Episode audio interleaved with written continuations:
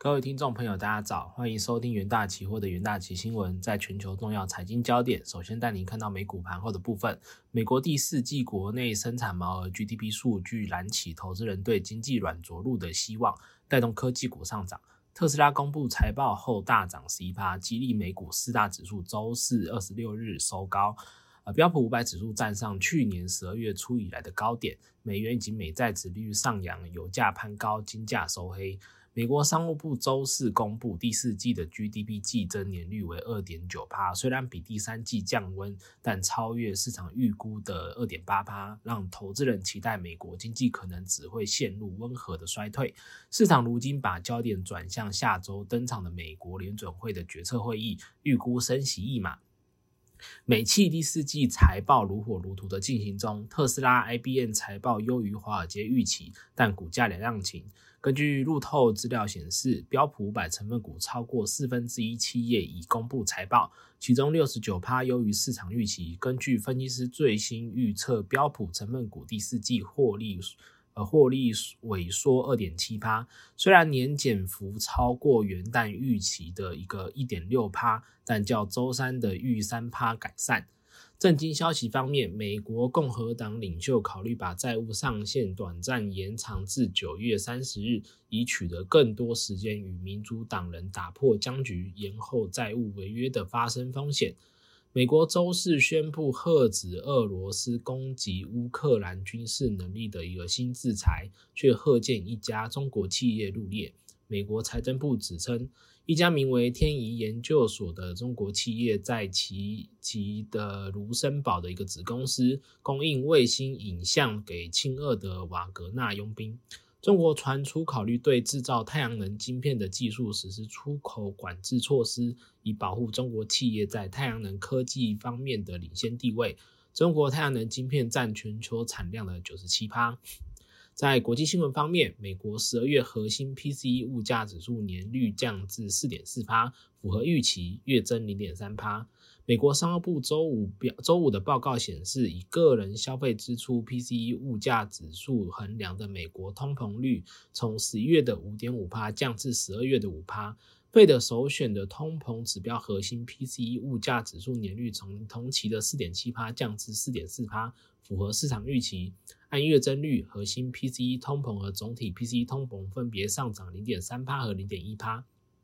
此外，十二月个人收入月增零点二帕，但个人支出下降零点二帕。美国十二月消费者支出下降，经济在进行二零二三年之前较处于较低的一个成长轨道，而通膨继继续消退，可能为费的下周进一步放缓升息步伐提供空间。商务部表示，占美国经济活动三分之二以上的消费者支出十二月下降零点二趴，十一月数据被下调至下滑零点一趴，而非原值的成长零点一趴。经济学家之前预测消费者支出将下降零点一趴。这种过度至二零二三年的疲软走势，增加了下半年经济衰退的风险，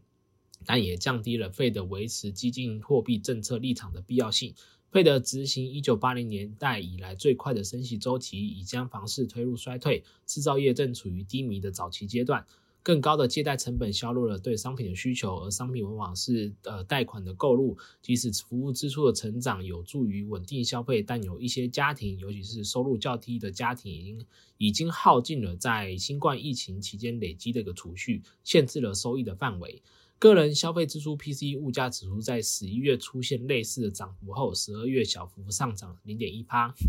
与上年同月相较，PCE 物价指数继十一月上涨五点五帕后上涨五帕。剔除波动较大食品和能源成分的 P 核心 PCE 物价指数在十一月上涨零点二帕后，呃上涨零点三帕。继十一月上涨四点七帕后，十二月核心 PCE 价格指数同比上涨四点四帕。费的货币政策与 PCE 物价指数紧密挂钩，其他通膨指标也显著放缓。费德去年将政策利率从接近零的水平调升四百二十五个基点至四点二五到四点五帕的区间，为二零零七年底以来最高的水平。根据 CME 的费德 Watch 工具显示，金融市场已经消化了一月三十一日至二月一日这次的呃会议升息二十五基点的一个可能性。接下来进入台股三分钟听股期的单元，在世界期货的部分，由于市场传出美系半导体厂正计划将电源管理 IC 订单订单至中国代工厂转出，世界先进有望获得转单益助，加上面板驱动 IC 订单量逐渐回稳，市场预期公司将在二零二三下半年进入上升周期，将带动公司产能利用率逐季回升。研究团队认为，目前再生能源跟车用电池等电源管理 IC 订单相对稳定，公司营收渴望持续成长。呃，在宏杰科期货的部分，市场预估在消费性电子产品需求回升的带动之下，呃，钾化呃昆化钾。晶圆需求将逐步回升，而目前公司主要提供的六寸锌化钾晶圆片，预估在二零二三上半年单月产能将进一步扩充至两万两千片，需求回温有助公司营收成长。研究团队认为，手机市场经过一年的库存修正后，近期供应链拉货动能有逐渐复苏的迹象，有利公司营运展望。在广达期货的部分，虽然 PC 与 NB 市场仍受到客户库存调整影响，但在北美 CSP 业者积极建制资料中心下，伺服器需求渴望维持高档，加上伺服器新平台的一个换换机潮，将带动产品组合转佳，加上车用电子产品出货畅旺，公司二零二三年展望乐观。研究团队认为，在伺服器跟车用电子长期的发展趋势之下，有望挹注公司营收成长动能。呃。投资人都可以留意相关的股期标的。以上是今天的重点新闻整理，谢谢各位收听，我们明天的元大旗新闻再见。